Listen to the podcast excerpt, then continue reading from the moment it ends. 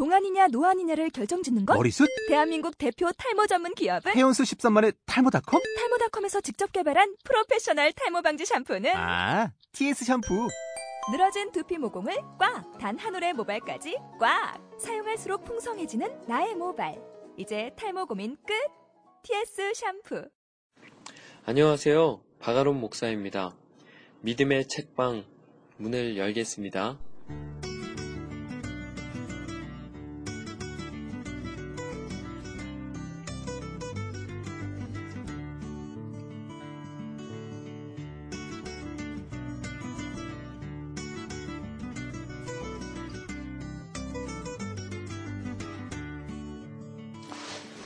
한 주 잘 보내셨습니까? 지난주 방송에 관한 몇 가지 사과의 말씀을 먼저 드립니다. 지성에서 영성으로라는 참 멋진 책을 소개하면서 지난주 앞부분에 끊기는 내용이나 계속되는 잡음들이 들어있었던 것 진짜 사과드립니다. 핑계를 대자면 아 제가 이 작업을 핸드폰으로 사무실에서 녹음을 하고 있거든요. 그런데 지난주 파일에 계속 오류가 생겨서 필터링이 제대로 안 됐어요. 게다가 화요일에 수련회가 있어서 간신히 녹음만 마치고 끝까지 편집을 하지 못했습니다. 어설픈 파일로 올려드린 거 진짜 사죄드립니다. 하지만 필터링을 하고 잘 편집을 해도 여전히 제가 어설프다는 것을 미리 말씀드리고 싶네요. 번듯한 녹음실이 있는 것도 아니라서 월요일이면 조용한 장소를 찾아다니면서 하고 있거든요. 현재는 4층의 미디어실에서 녹음을 하고 있는데 이곳에서는 항상 시계 소리가 나서 시계의 배터리를 빼고 녹음하고 있습니다. 또 녹음을 하다가 청소하시는 분이 4층을 청소하면 잠시 멈추었다가 다시 녹음을 하고 있고요. 여러모로 쉽지는 않은 작업이네요. 각설하고요. 오늘 소개할 책은 바로 김기현, 김희림 두 부자가 만든 그런 하나님을 어떻게 믿어요? 라는 책입니다. 참 도발적인 질문으로 시작되는 이 책은 목사이며 저술가이신 김기현 목사님과 그의 고등학교 아들이 나눈 편지글로 되어 있는 책입니다. 그 아들은 벌써 대학에 갔겠네요. 김기현 목사님은 로고스 서원이라는 공동체를 통해 좋은 책을 읽는 법과 글 쓰는 법에 대해 강의를 하고 계시고 현재는 로고스 교회 담임 목사님으로 계십니다. 평소에도 책을 엄청 많이 읽으시고 많이 읽는 것을 강조하시는 분이시거든요. 로고스 서원도 그런 의미의 공동체입니다. 그 아빠의 그 아들이라고 아들도 역시 책을 엄청 읽는 것으로 유명하더라고요. 그리고 오늘 제가 소개할 이 책은요, 이런 두 부자의 닭살 돋는 도, 대화와 그 안에 담긴 우리 신앙에 대한 궁금증을 풀어나가는 편지글로 이루어진 책입니다. 많이 알려진 책은 아니지만 그 안에 담긴 내용은 결코 가볍지 않습니다. 악의 문제라든가 기적의 문제, 기도라든지 성경, 예정과 돈까지 수많은 우리 시대의 질문들을 다루고 있습니다. 질문은 아들이 하고요. 아빠가 대답하는 형식이지만 결코 쉽지 않은 아주 논리적인 질문과 현명한 답들이 들어 있습니다. 예를 들어 오늘 내용에도 들어있지만 모세가 홍해를 가른 것 같은 기적을 믿어야 할까요? 그렇다면 그런 기적이 왜 지금은 일어나지 않을까요? 흥미진진하지 않습니까? 진짜 크리스찬인이라면 전 꼭 한번 읽어봤으면 하는 마음입니다. 그래서 이 책을 들고 온 것이고요. 생각보다 많은 내용을 다루지는 못했습니다. 하지만 함께 읽으며 함께 공감하기를 소망합니다. 그러면요, 닭살 돋는 그러나 논리적이고 열정적인 두 부자의 대화를 한번 들어볼까요? 그런 하나님을 어떻게 믿어요? 시작합니다. 끝나지 않을 듯 즐겁게도 즐기던 기말고사가 지난 지도 벌써 2주일이 지났네요. 시간이 쏜살 같다는 것을 상기시켜주는 건 고작해야 방학이 코앞이라는 기대만 안겨주는 얄미운 달력뿐이에요. 작년 여름 방학 시기에 아직도 생생한데 벌써 다음 여름 방학을 맞는다니 시간이 참 빠르다는 게 실감나네요. 그나저나 아빠도 이번 여름에 이것저것 할 일이 많으시죠? 저도 이번 방학에는 몸도 마음도 바빠서 아마 쏜살같이 지나는 특히 짧은 방학이 될 듯해요. 오늘 세계사 시간에는 선생님께서 영화를 틀어주셨어요. 저희 학교에서는 기말고사가 끝나고 방학 전까지 남은 시간 동안은 수업을 하지 않아요. 그때 성적을 확인하고 그동안의 수업에 대해 평가하곤 하죠. 그리고 외부 강사들을 초빙해 특강도 듣고 한 학기 동안 했던 과제와 프로젝트들 중에 우수한 것들을 전교생 앞에서 발표하는 시간을 가져요. 이래저래 계획이 있기는 해도 한 학기를 보내느라 지친 지금은 다들 축 늘어진 시간이죠, 뭐. 이런 분위기를 조금이나마 활기차게 만들려고 선생님들께서는 종종 영화나 다큐멘터리를 보여주세요. 오늘 본 영화는 미션이란 영화예요. 언젠가 본 기억이 있는 영화였어요. 아주 유명한 영화죠. 영화는 동생을 죽인 경력, 경력이 있는 노예 상인인 로드리고가 고행으로 죄값을 치르기 위해 예수의 신부가 되는 것으로 시작해요. 로드리고는 자신을 회개의 길로 이끌어준 가브리엘 신부와 함께 폭포 위에 사는 원주민인 과라니족에게 예수님을 전하는 선교사로 살게 되죠. 하지만 폭포를 점령한 포르투갈 사람들은 과라니족을 인간으로 생각하지 않아요. 잔인하게 부려먹죠. 이들의 갈등을 해결하기 위해 파견된 카톨릭 주교는 원주민들의 삶을 둘러보고 난 후 그들에게 호의적으로 변하고 최선을 다해 돕게 되죠. 하지만 포르투갈 사람들에게 원주민들은 눈의 가시이기 때문에 결국 더 큰 권력의 힘을 빌려 이들을 탄압하죠. 끝내 주교도 그들에게 항복하고 말지만 원주민들은 고향을 떠나려 하지 않아요. 영화의 마지막 장면은 예수의 선교사들과 원주민들이 모두 총칼에 죽임을 당하는 거예요.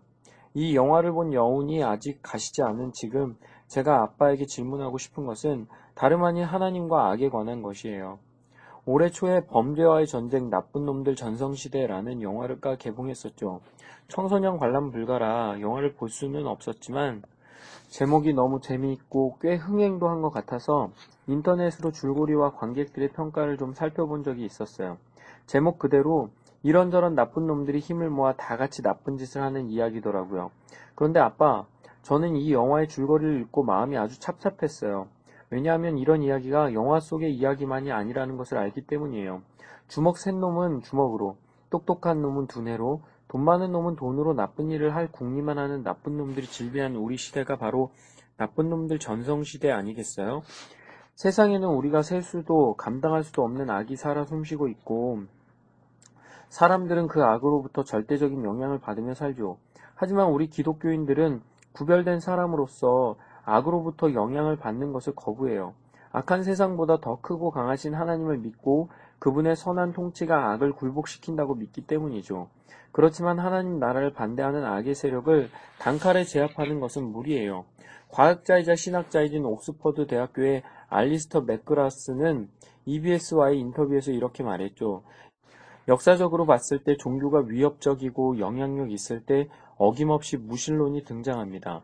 그리고 무신론이 위협적이고 영향력이 있을 때 종교가 다시 등장하죠. 앞으로도 무신론과 종교는 서로에게 영향력을 발휘하며 계속 존재할 것입니다. 하나님을 반대하는 세력들은 지금 시대에 강력한 것은 물론이고 앞으로도 꾸준히 우리 옆에 살아있을 거라는 이야기죠. 마치 시소 같네요. 한쪽이 올라가면 다른 한쪽이 내려가는 것을 반복하는 시소 말이에요. 우리는 그저 할 수 있는 대로 최대한 저항할 뿐이에요. 악을 소탕하는 일은 분명 하나님께서 하실 일이죠. 그런데 놀랍게도 하나님께서는 악의 문제에 침묵하고 계세요. 미션에서 살인자가 자신의 죄를 덜어내고자 죽을 각오로 회개하는 모습은 감동적이에요. 과란이 족에게 복음을 전하는 선교사들의 수고 역시 인상적이고요. 하지만 말이에요. 이상하게도 정말 이상하게도 이들 모두는 마지막에는 다 참패하고 말아요. 작은 전투에서는 착실히 승리했지만 정작 전쟁에서는 결국 지고만 꼴이죠. 예수님을 전하기 위해 모든 것을 뒤로 한 채 몸이 부서져라 사역한 사람들이 어처구니 없게도 악에게 잔인하게 잡아먹히는 거예요. 더 큰 문제는 그게 끝이 아니라는 거예요. 남미 원주민과 과라니족은 폭포 아래 존재하는 모든 문명과 동떨어진 삶을 살던 사람들이었죠. 선교사들의 피나는 노력으로 기독교를 받아들인 그들은 예배당도 짓고 나름대로 열심히 신앙생활을 해 나갔죠. 하지만 인간 모두의 하나님이 아니라 세력과 귀족들의 하나님을 따르던 악덕 포르투갈 노예 상인들에 의해 참된 신앙은 고사하고 자신들의 삶과 터전과 가족 그리고 생명까지 무참히 짓밟히고 말았죠. 하나님을 전혀 알지 못했지만 복음이 전해지자 이내 진심으로 하나님을 섬기게 된 과란이족을 그렇게 새로 태어난 자신의 자녀들을 하나님께서는 악에게 유린당하도록 내버려 두신 거예요. 하나님께서는 왜 이렇게 마냥 보고만 계실까요? 하나님께서는 도대체 언제쯤에나 악을 무찔러 주실까요? 도대체 언제요? 성경은 분명 예수님께서 다시 오신다고 예고했어요. 예수님께서는 다시 오실 그날을 마치 도둑이 언제 들지 몰라 항상 문을 단속하고 자듯 그렇게 준비하라고 하셨죠. 성경의 마지막 책인 요한계시록의 주된 내용도 그리스도의 재림과 최후의 심판, 그리고 예수님께서 다스리실 하나님의 새 나라를 생생하게 묘사한 것이잖아요. 예수님께서는 분명히 다시 이 세상에 오셔서 우리가 꿈꾸는 그의 나라를 세우실 거예요. 그렇죠? 그런데 이 영화 같은 이야기를 듣고 세상을 점점 알아갈수록 제 고민은 더욱 커져가요. 예수님께서는 분명히 정말로 확실히 오신다는데 왜 빨리 오시지 않을까요? 조금만 더 빨리 오셔서 인간으로서는 도저히 이겨낼 수 없는 악을 물리쳐 주시면 안 되나요? 하나님의 자녀들이 고통을 받을 대로 다 받은 후에야 등장하시려는 걸까요? 대체 왜요? 미션의 노예 상인들은 대부분 이 모든 비극을 일으키고 그리고 나서도 전혀 죄책감이 없어요. 도리어 양심의 가책을 느끼는 동료들에게 이렇게 말하죠. 세상은 원래 그런 거야. 세상이 원래 그렇다뇨. 정말 소름이 돋네요. 세상의 흐름을 따라 평범하게 살 수밖에 없는 우리들에게 커다란 짐을 지워주는 것 같아요. 도저히 근절할 수 없는 크고 강력한 악의 존재와 그것으로부터 결코 벗어날 수 없는 나약한 인간의 모습을 떠올리게 되죠. 집을 나갔던 탕자나 놀부 전에 놀부와는 달리 이 세상의 악인들은 별로 회개할 마음이 없다는 것도 잘 보여주고요. 아빠, 이런 세상을 어디선가 바라보고 계실 하나님께서는 과연 우리를 구원할 계획이 있으실까요? 정말로 예수님께서 다시 오셔서 약속하신 그의 나라를 세우실까요? 날씨가 한동안 햇볕이 짱짱하게 무덥더니 이제는 보슬비가 내리기 시작하네요. 장마철이 시작될 모양이에요. 저는 어렸을 때부터 워낙 비 오는 날씨를 싫어했잖아요. 축축한 데다 산책도 나가지 못하고 영 답답하죠. 아빠, 제 마음도 덥고 축축한 날씨 같네요. 선풍기 같은 제습기 같은 시원한 답장 기다릴게요. 히리마, 오늘 부산은 심한 장맛비로 도로도 침수되고 난리도 아니었어. 가기로 했던 소풍도 취소했잖아. 비가 소강 상태에 들어간 오후에 동네 마트를 걸어서 다녀오다 잔뜩 찌뿌린 하늘을 보며 생각했지. 어릴 적 살던 바닷가, 내 고향 주변을 말이야. 그곳은 동해 바닷가라 하루에도 몇 번이고 날씨가 바뀌곤 했지. 비가 오는가 하면 금세 볕이 비치곤 했어. 바람이 불어 어지럽더니 금방 잠잠해. 아마 우리 삶도 그런 게 아닐까? 뭐 그런 생각을 하며 집에 들어왔는데 내 편지를 받았어. 편지를 받고 무척 기뻤어. 내 글쓰기나 생각이 많이 성장한 것 때문만은 아니야. 그보다는 내가 악의 문제를 아빠에게 물어보았다는 게 기쁜 거야. 아빠가 좋아하는 성 어거스틴의 고백록은 그가 얼마나 악의 존재와 씨름했는지를 잘 보여주지. 그가 어머니의 신앙이 기독교로부터 멀어졌던 것도 결국 기독교로 돌아오게 된 계기도 이것과 관련된 것이었거든. 어거스틴의 질문은 악이 존재한다면 하나님께서 선하시다는 말은 도대체 뭐냐는 거지. 이 말대로라면 악이 난무하는 세상에는 신이 존재하지 않는다는 거야. 설령 존재한다 손 치더라도 기독교가 말하는 선한 신일 리가 없지. 내가 좋아하는 C.S. 루이스의 고통의 문제도 동일한 주제를 다루지. 그가 하나님을 믿을 수 없었던 이유도 이 세상의 악 때문이었어. 악이 엄연히 존재한다면 선하신 하나님께서는 어디에 계시는 걸까? 루이스는 우리가 살고 있는 이 우주의 춥고 어두운 빈 공간, 그리고 고통받는 숱한 생명체들을 보고도 어떻게 자비롭고 전능한 하나님이 계시다고 말하고 그런 신이 세상을 창조했다고 믿을 수 있겠냐고 반문했지. 그러니 아빠가 기쁘지 않을 수 있겠어? 히리마, 알고 있어? 아니 읽었어? 아마 아빠가 쓴 하박국 고통을 노래하다는 아직 못 보았을 거야. 이 책 1장의 제목은 인생 단 하나의 물음이야. 그 첫 문장이야.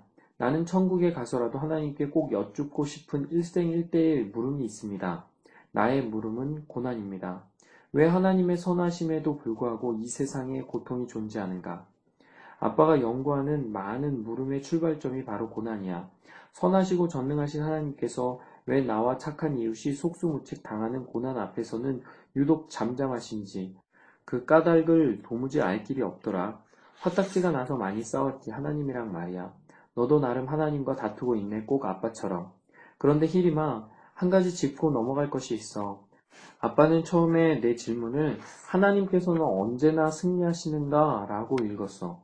하나님도 때로는 실패하는 듯 보이는데 전능하신 분이라면 항상 승리하는 것 아닌가요? 라고 묻는 것으로 말이야. 그런데 언제나가 아니라 언제네? 너무 비관적이고 냉정한 인식이 보이는 듯하고 그만큼 하나님의 도움에 대한 갈망이 깊다 싶어. 마지막에는 결국 승리할 것을 의심하지 않으면서도 다만 왜 하나님께서 우리로서는 알 수 없는 먼 미래에 한 시점까지 승리를 유보하시는지 알고 싶은 거잖아. 그 와중에 다치고 상한 사람들에 대한 내 연민이 엿보이네. 그렇다면 내 질문을 이렇게 바꾸면 어떨까? 하나님께서는 왜 침묵하시는가? 승리하신다는 사실도 지금 사정으로 보자면 좀 의심스럽기도 해.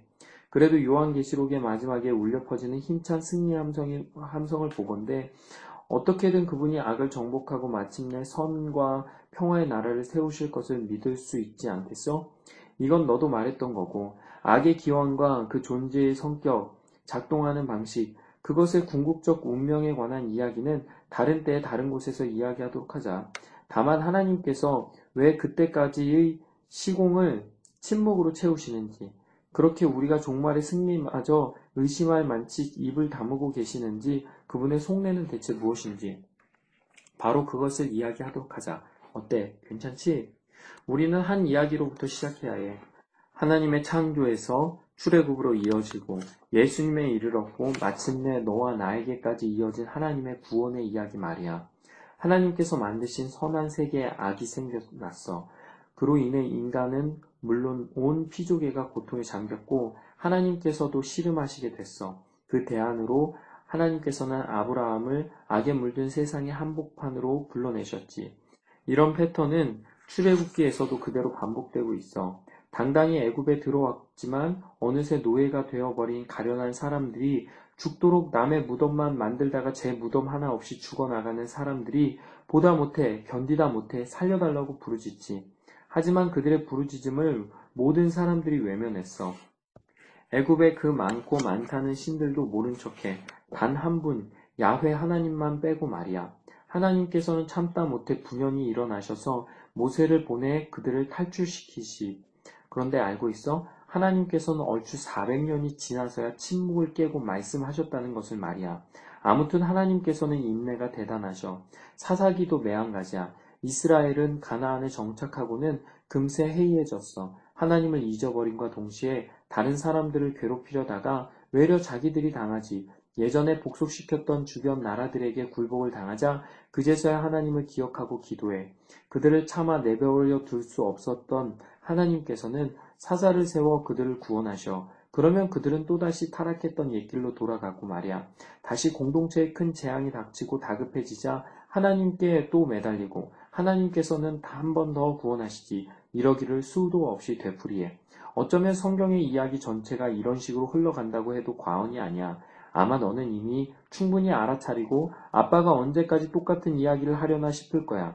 그러니 더는 말하지 않을게. 문제가 생기고 꽤나 긴 시간 동안 사람들이 이래저래 시달리는데 그 고난을 끝내는 것은 다름 아닌 한 사람 혹은 한 공동체라는 것.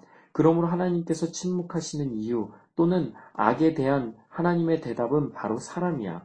하나님의 사람 말이야.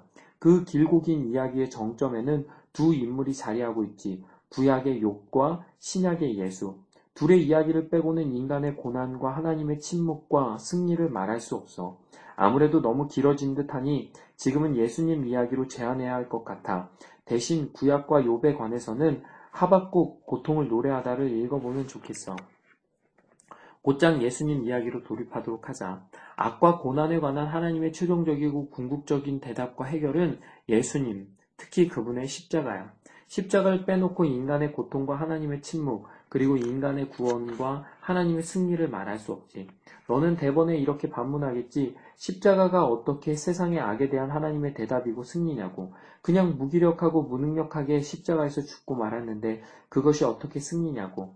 십자가의 죽음이 승리라면 선의 승리는 더 암담하지 않느냐고 말이야. 잘 보았어. 하나님의 아들이 로마의 정치 권력과 유대의 종교 권력의 결탁으로 어이없이 죽어버리는 것으로 끝났다면 명백한 패배겠지. 악한 세력을 모조리 쓸어버려도 모자랄 판국에 도리어 십자가형으로 죽임을 당해놓고 그런데도 승리라고 하냐고.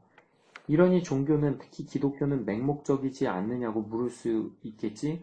그래. 하지만 아빠는 아니 성경과 초대교회는 예수님의 십자가가 세상의 악에 대한 승리라는 것을 눈꽃만큼도 의심하지 않아.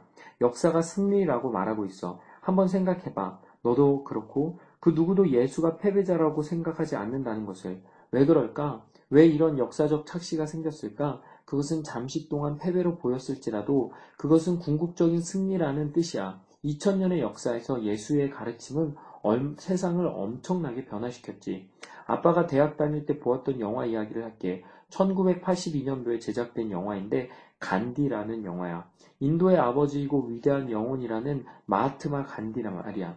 간디는 실패를 거듭하고 때로는 오해를 받을 때 그래서 독한 절망을 느낄 때에는 역사를 회고한대. 그러면 언제나 진리와 사랑의 방법이 이겼다는 것을 알게 된다는 것이지.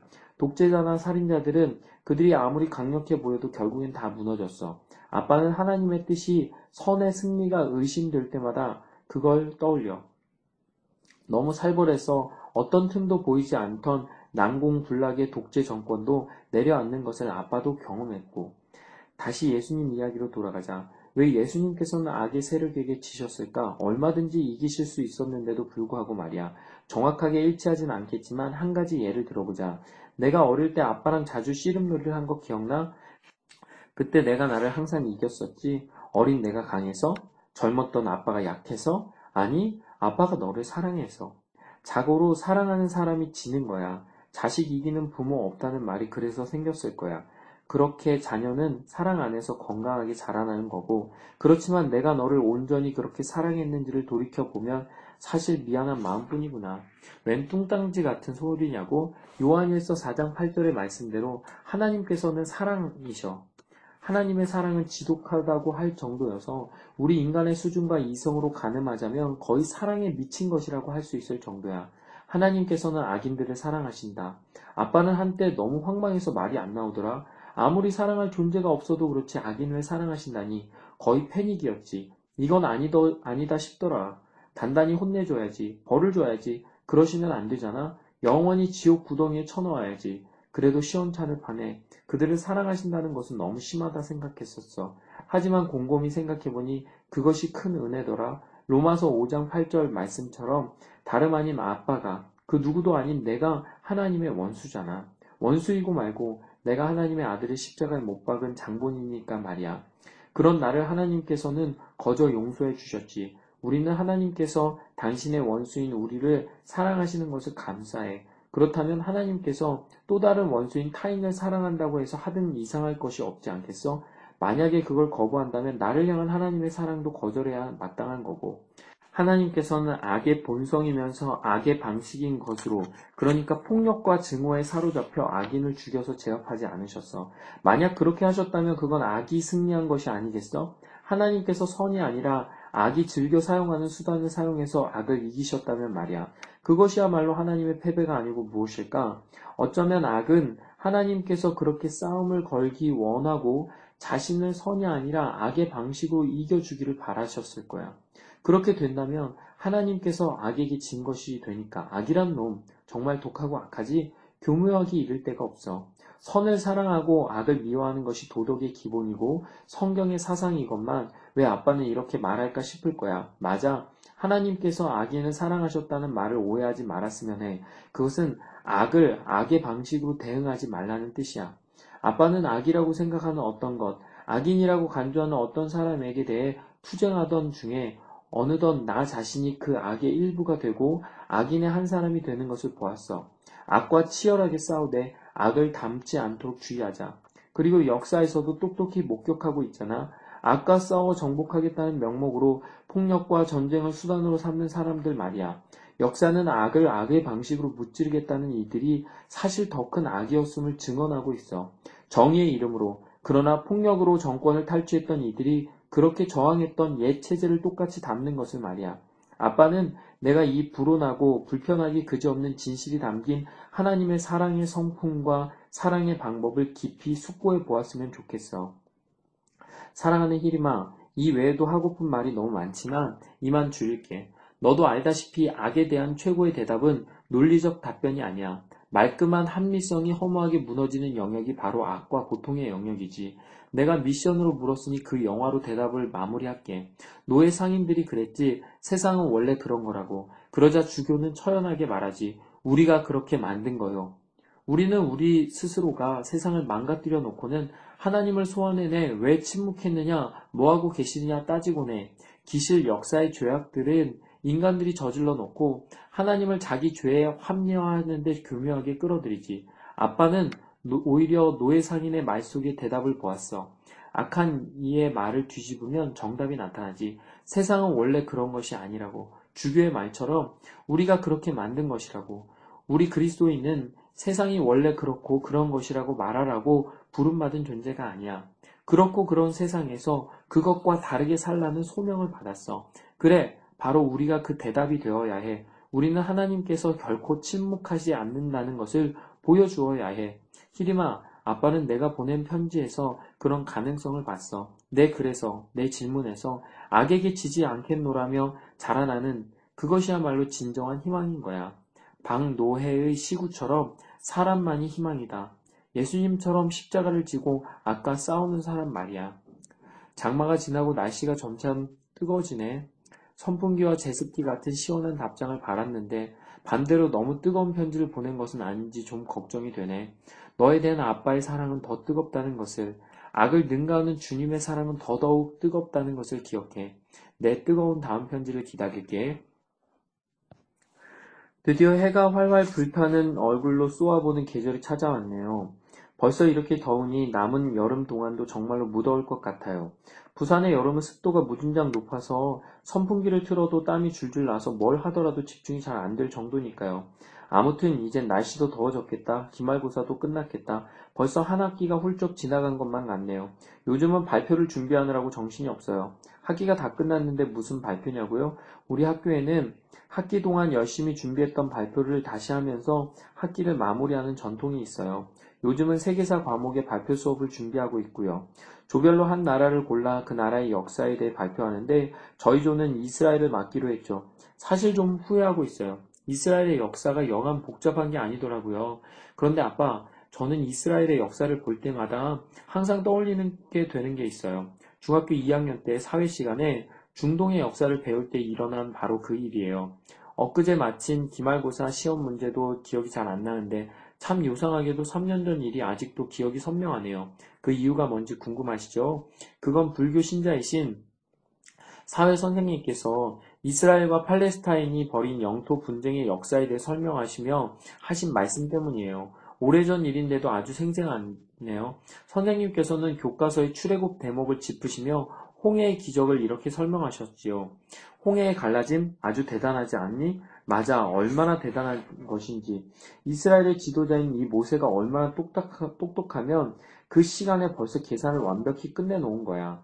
밀물과 썰물 시간을 다 계산한 후에 안전하게 백성들을 피신시킨 거지. 아주 머리가 좋은 지도자라고 볼 수 있지.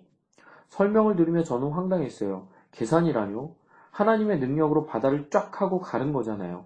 저는 분명히 그렇게 알고 있어요. 하지만 그때는 선생님께 이 기적에 대해 한마디도 할 수 없었어요. 홍해의 기적이 수학 천재 모세의 치밀한 계산에서 나온 것이었다는 또 하는데도 저는 아무런 반박도 할 수 없었어요. 그렇다고 그 상황에서 제가 손을 번쩍 들고 이렇게 말씀할 수는 없잖아요. 아니에요, 선생님. 썰물이 아니라 하나님께서 물길을 갈라주신 거예요. 이건 좀 그렇잖아요. 그때 문득 마음이 불편해지는 거예요. 지금 누군가가 이 사건에 대해 물어보면 나는 뭐라고 대답해야 하지? 라는 생각이 들었거든요. 아빠 큰일 났어요. 그때로부터 3년이 지난 지금까지도 저는 기적을 어떻게 보아야 하는지 도저히 모르겠거든요. 그래서 제가 오늘 아빠에게 질문하고픈 것은 기적에 대한 거예요. 기적은 국어사전에서는 상식으로는 생각할 수 없는 기이한 일, 신에 의해서 행해졌다고 믿어지는 불가사의한 현상이라고 정의되어 있네요. 상식적으로는 생각할 수 없다는 구절에서 보듯이 우리의 이성으로는 쉽게 이해할 수 없는 사건들이죠. 그래서 기적을 믿는다는 것은 단순치 않은 문제가 있어요. 이해할 수조차 없는 것을 어떻게 신뢰할 수 있을까요? 아마 프랑스의 대철학자 데카르트는 그렇게 질문했을 거예요. 그는 이성적이고 의심하고 탐구하는 것을 중요시했으니까 데카르트는 이성적 고민이 없는 비합리적인 종교적 지식을 아주 싫어했던 것 같더라고요. 그래서 방법적 회의라는 것을 주장했잖아요. 확실한 사실을 얻기 위해 모든 것을 다 의심해 보는 거죠. 21세기라고 말하기에도 애매한 2012년 오늘에도 첨단 과학은 계속해서 발전하고 있어요. 전자기기 한두 개씩 들고 다니지 않는 사람을 보기 힘들어요. 책값 만 원에 벌벌 떠는 사람들도 기계에 스마트라는 단어만 붙었다 하면 지갑에서 수십만 원씩 턱턱 꺼내는 시대라니까요. 좋은 건지 나쁜 건지 온갖 스마트한 기계들이 도리어 우리를 지배하는 것 같은 세상이에요. 그러니 우리도 저절로 과학적인 시각으로 세상을 볼 수밖에 없잖아요. 검증된 것, 보편적으로 인정받은 것이 아니면 받아들이기 어렵죠. 데카르트가 주장했던 것처럼 끊임없이 의심하면서 합리적인 것만을 원하는 사회가 바로 지금이에요. 그러면 아빠, 이런 시대에 성경이 적혀 있는 기적이 무슨 의미가 있을까요? 저는 아무리 생각해도 홍해의 기적이 우리가 끊임없이 의심하여 합리적으로 설명할 수 있는 철저한 사실이라고는 당당하게 말할 수 없어요. 그렇지 않나요? 모세가 지팡이를 들자 하나님의 보이지 않는 힘이 바닷물을 두 쪽으로 갈랐다는 설명보다는 차라리 밀물과 썰물의 시간을 잘 계산했다고 보는 것이 훨씬 설득력이 있죠. 합리적이고 과학적인 사고가 고도로 발달한 지금 이 시대에 과학과는 아무래도 어울리지 않는 기적을 어떻게 이해해야 할지 전혀 감이 잡히질 않네요. 기적을 어떻게 받아들이냐는 정말 중요한 문제예요. 성경에 등장하는 이런 기적들은 성경을 공격하는 무신론자들에게 좋은 빌미가 되거든요. 저번 달에 무신론을 공부하면서 BBC에서 방영한 다큐멘터리를 봤어요. 세계적인 무신론자인 리처드 도킨스가 전 세계 방방곡곡을 돌아다니며 종교가 모든 악의 근원이라는 자신의 주장을 증명하려고 하는 프로그램이었죠. 그는 종교의 많은 전통들이 불확실하고 애매모호하게 시작되었다가 시간이 지날수록 점점 굳어져 어느새 정설로 자리매김하고 나중에는 매우 중요한 교리로 자리 잡아 마치 진리인 것처럼 여겨진다고 비판하더군요. 글쎄요, 저는 이런 비판에 대해 뭐라고 해야 할지 전혀 모르겠어요. 성경은 우리가 상상할 수도 없이 오래된 고대에 쓰인 책이잖아요. 솔직히 말해 너무 오래되어서 문자 그대로 받아들이기 힘든 점도 많아요. 그 오랜 시간 동안 은밀한 수정 작업이 얼마나 있었는지도 알 수 없죠. 그래서 저는 리처드 도킨스의 비난을 조금 더 부드러운 질문으로 바꿔보고 싶어요. 성경의 수많은 기적들을 우리가 문자 그대로 온전히 다 받아들여야 하는 걸까요? 그것이 어렵다면 우리는 기적이 성경을 기록한 사람들이 말하고 싶었던 무언가를 매우 과장한 것이라든지 아니면 하나의 문학적 표현으로 보아야 하는 걸까요? 하지만 성경에 등장하는 수많은 기적 이야기들을 하나의 문학적 표현으로 본다면 심각한 문제는 생기는 걸요. 설령 기적들이 조작된 것이라 해도 성경의 오묘한 진리와 그 속의 깊은 교훈과 감동을 느끼는 데는 큰 지장이 없을 거예요. 하지만 성경의 권위는 그야말로 바닥에 떨어지고 말겠죠. 아빠가 저번에 성경이 서양의 10대 인문 고전 중 하나로 인정받는다고 하셨던 거 기억하세요? 그러면서 그러셨잖아요. 성경은 훌륭한, 훌륭한 인문 고전이면서 위대한 진리이고 위대한 진리인 동시에 훌륭한 인문 고전이라고. 그런데 만약 성경을 하나님이 아니라 인간이 썼다면 성경을 다른 문학 작품들이나 고전들을 뛰어넘는 것이라고 할 수 있을까요? 사실 저는 기독교 교리에서 기적이 얼마나 중요한 문제인지는 잘 모르겠어요. 그렇지만 제 신앙의 밑바닥 깊숙한 곳에는 분명 우리가 할 수 없는 일들을 간단히 풀어내는 전능하신 하나님에 대한 경외심이 있어요. 우리 신앙의 기반 어디엔가 굳건히 존재하는 기적에 대한 믿음은 또 어떻게 설명해야 할까요? 지금도 땀이 줄줄 나네요. 창문을 몽땅 열어놔도 오늘따라 바람은 한 점도 없이 왜 이리 잠잠한지 몰라요. 다음 주부터는 날씨가 아예 본격적으로 무더워지기 시작한다죠. 아무튼 방학이 시작되면 시원한 동네 도서관에 가서 공부할까 해요. 학기가 슬슬 마무리되는 시점이라 흐트러지기 십상인데 그러면 안 되겠죠? 덥기는 해도 한번 열심히 공부하려고요. 얼, 그럼 아빠 빠른 답장 기다릴게요. 어째 너는 어릴 때와 하나도 변한 게 없네. 너도 기억할 거야. 내가 네 살 때쯤 일이야. 널 목욕시키는데 전후 맥락은 통 기억이 안 난다만 아빠가 이곳에서 하나님이 계신단다 라고 했었지. 그랬더니 너는 대뜸 턱으로 이쪽 저쪽을 가리키면서 하나님이 어디 있어요? 여기요? 저기요? 라고 했지. 대답할 말이 궁색했어. 정말 하나님께서는 어디에 계신 걸까? 여기에 계신 걸까? 저기에 계신 걸까? 네 살쯤에는 이미 그랬는데 중학생이 되고서야 과묵한 너를 보며 늘 내가 무슨 생각을 가지고 있을까 궁금하기도 했고 걱정도 되더라. 그래서 내게 편지를 주고받자는 제안을 했던 거야. 그때도 그랬듯이 지금도 넌 아빠를 당혹스럽게 하네.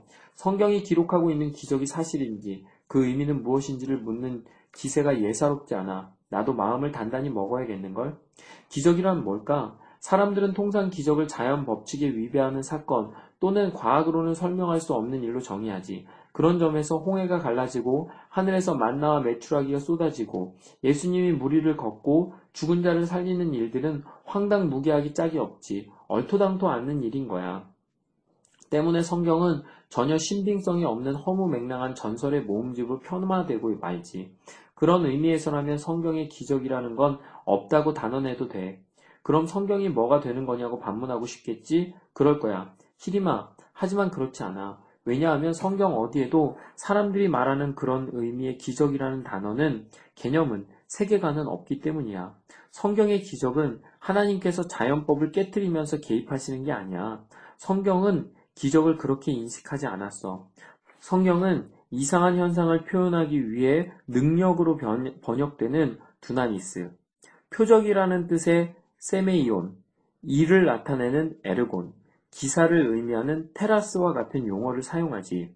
하나님께서 이 세계에서 행하시는 일들이 우리 눈에는 기이해도 그것은 하나님을 드러내는 표지들이야. 자연 법칙을 위반하는 터무니없는 해프닝이 아니야. 그분의 활동을 알려주는 그런 사건들이지. 그래도 대화를 위해서 나도 그냥 성경의 표적을 기적이란 말로 표현할까 싶어. 여하튼 보는 각도가 전혀 다른 거야. 자연 법칙을 위배하는 것이라는 시각으로 성경의 기적을 보면 성경은 가당치도 않은 책이 되고 말지. 이런 갈등이 발생하는 것은 세계관의 차이 때문이야. 눈에 보이는 것을 전부라고 믿는 세계관과 보이지 않는 것도 존재한다고 믿는 세계관의 차이 말이야. 분명히 보이는 것만이 존재하는 전부라고 할 수는 없어. 보이지 않지만 분명히 존재하는 것들이 있어. 그것들이 훨씬 더 소중하지. 그걸 임마누엘 칸트는 하나님과 마음과 도덕이라고 했어. 중성장한 세포를 보려면 그것을 관찰할 수 있는 도구가 있어야 하듯이 이 세상에 가득한 사랑과 아름다움을 감지할 수 있는 관점이 필요한 거야. 자연이 하나님의 존재와 성품을 반영하는 신성하고 인격적인 대상이라는 것을 부정하는 관점에서는 기적이 모두 거짓이 돼. 영화 아바타에서 인간과 나비족이 판도라 행성을 보는 시선의 차이를 떠올리면 되겠네. 시편은 자연이 노래하고 춤을 춘다고 했고 로마서는 통곡하며 탄식한다고 했어. 자연은 하나님의 집이기에 하나님께서는 주인으로서 당연히 이따금 가구를 재배치하듯이 자연의 법칙을 움직이시기도 하지. 내 엄마가 우리 집에서 하는 것처럼 말이야. 기적은 자연을 파괴하는 것이 아니라 주인이신 하나님께서 방문하시는 거야. 기적을 바라보는 시선을 다르게 하더라도 성경의 기적들은 분명 기상천외한 일들임에 틀림없고 그래서 오늘날과 같은 과학의 시대에 그런 일들은 도무지 납득하기 어려운 일이지 않느냐고 물을 수 있을 거야. 그래서 내가 존경에 맞지 않는 C.S. 루이스의 도움을 빌려야겠어. 가나의 혼인잔치에서 예수님께서 보여주신 기적은 물이 포도주가 되는 자연스러운 과정을 순식간에 압축하고 단축시킨 것 뿐이야. 치료 기적도 다르지 않아. 사람 안에 내재된 치유 능력을 활발하게 한 거지. 열 가지 재앙도 홍해가 갈라지는 것도 모두 늘 일어나던 일반적인 자연 현상이 대규모로 한꺼번에 눈에 보여서 그렇지 자연 법칙을 무시한 게 아니야. 이것들을 루이스는 옛 창조의 기적이라고 했어. 그럼 나사로가 죽었다가 다시 산 것은 어떻게 해석해야 할까? 사실 엄밀히 말하자면 나사로는 부활한 것이 아니야. 그는 늙어서 결국 다시 죽었으니까. 성경에서 말씀하시는 부활은 죽었던 존재가 다시 죽지 않을 몸으로 되살아나는, 것, 되살아나는 것을 뜻해 나사로의 일은 자연 법칙을 역전시키는 형식이었으니 헌 창조가 아니라 새 창조의 기적이라고 말할 수 있겠지. 나사로의 경우에는 죽어야 하는 숙명을 폐기한 게 아니라 왜곡된 법칙을 올바로 교정한 거야. 예수님께서 재림하신 이후에 세계에서 인간과 자연이 어떤 모습이 될지를 미리 살짝 암시하신 것이지. 복음의 핵심이 부활이라는 점을 알고 있지만 부활은 고대 그리스인들이 상상한 것처럼 영혼이 불멸하게 된다는 것도 아니고 동양인들이 생각한 것처럼 현세를 버리고 내세로 떠나는 것도 아니야.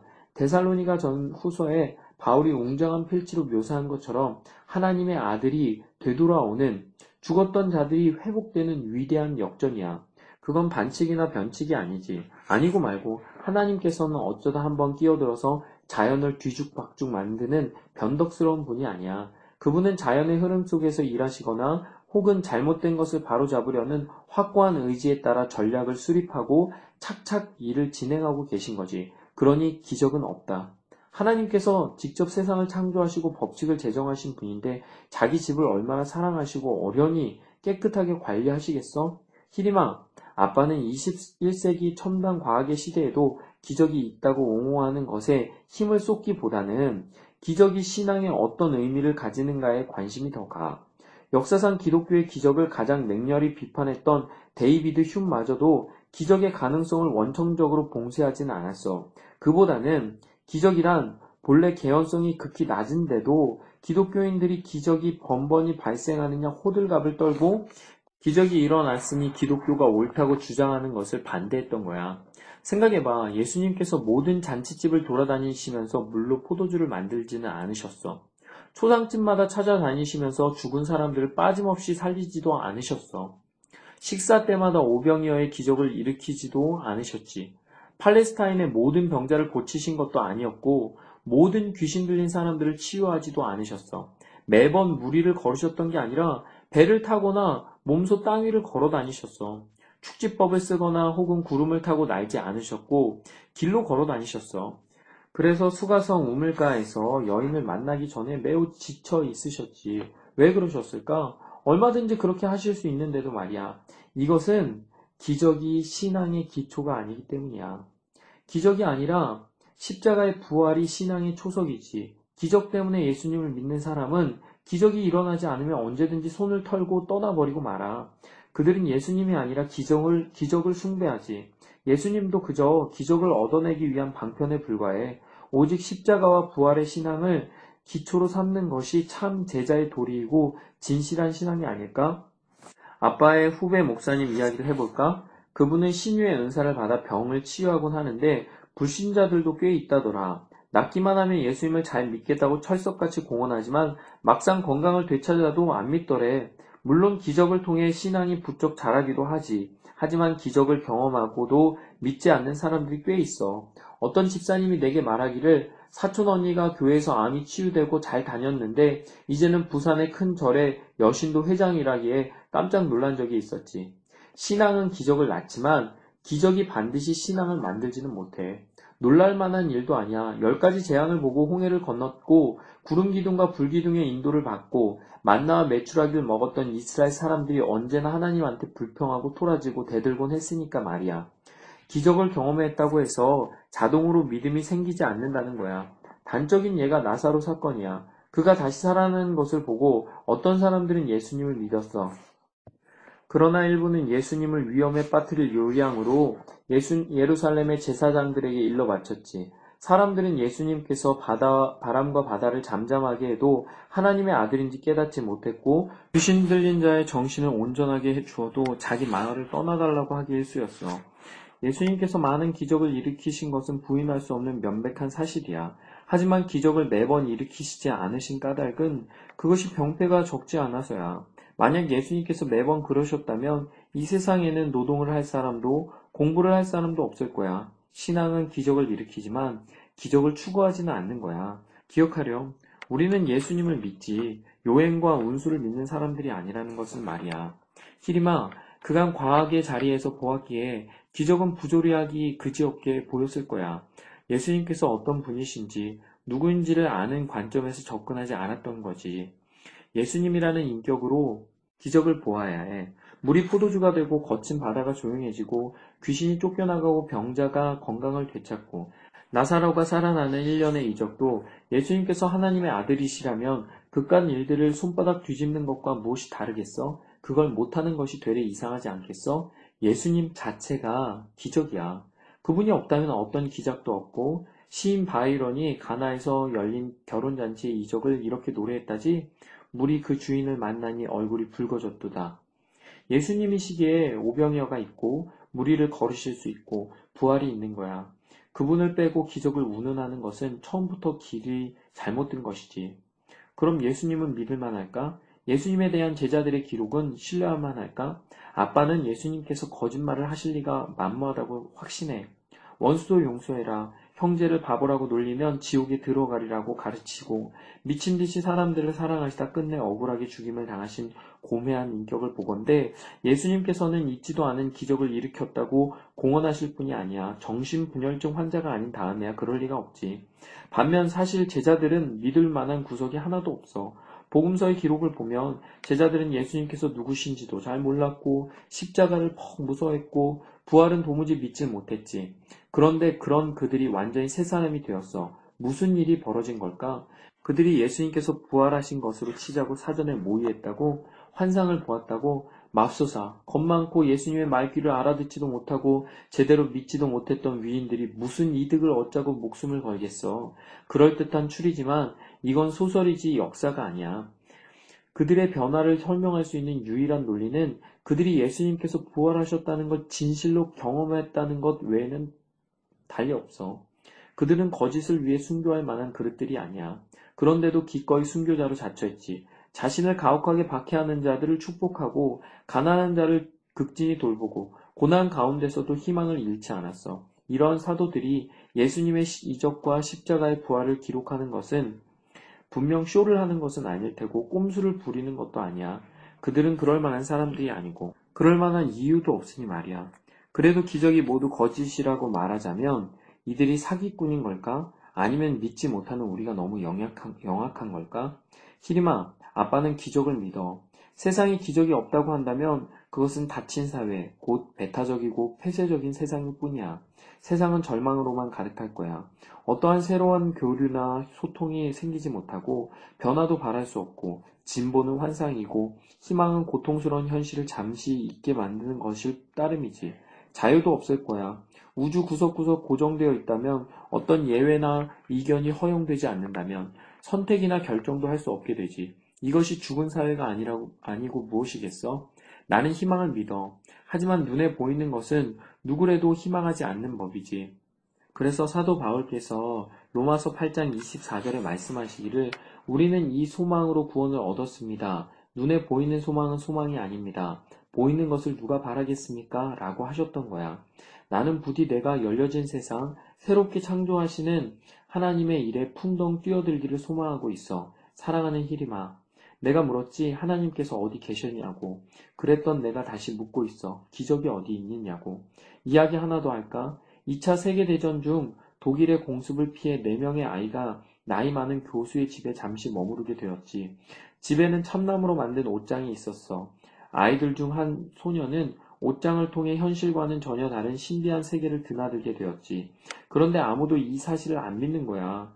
다행히 동화적 상상력이 이미 굳어버렸을 법한 늙은 교수님이 소녀의 말을 믿어주었어. 그래서 아이들이 물어보았지. 교수님은 다른 세상이 여기저기 어디에나 바로 코앞에도 있다는 말씀이세요? 대답이 걸작이네. 그럼, 그런데 요즘 학교에서는 뭘 가르치는지 모르겠군. 넌 벌써 눈치를 챘지? 나니아 연대기 중 사자와 마녀와 옷장의 한 대목이라는 걸. 넌 워낙 이 책을 좋아해서 연대기 전체를 열 번도 더 읽었잖아.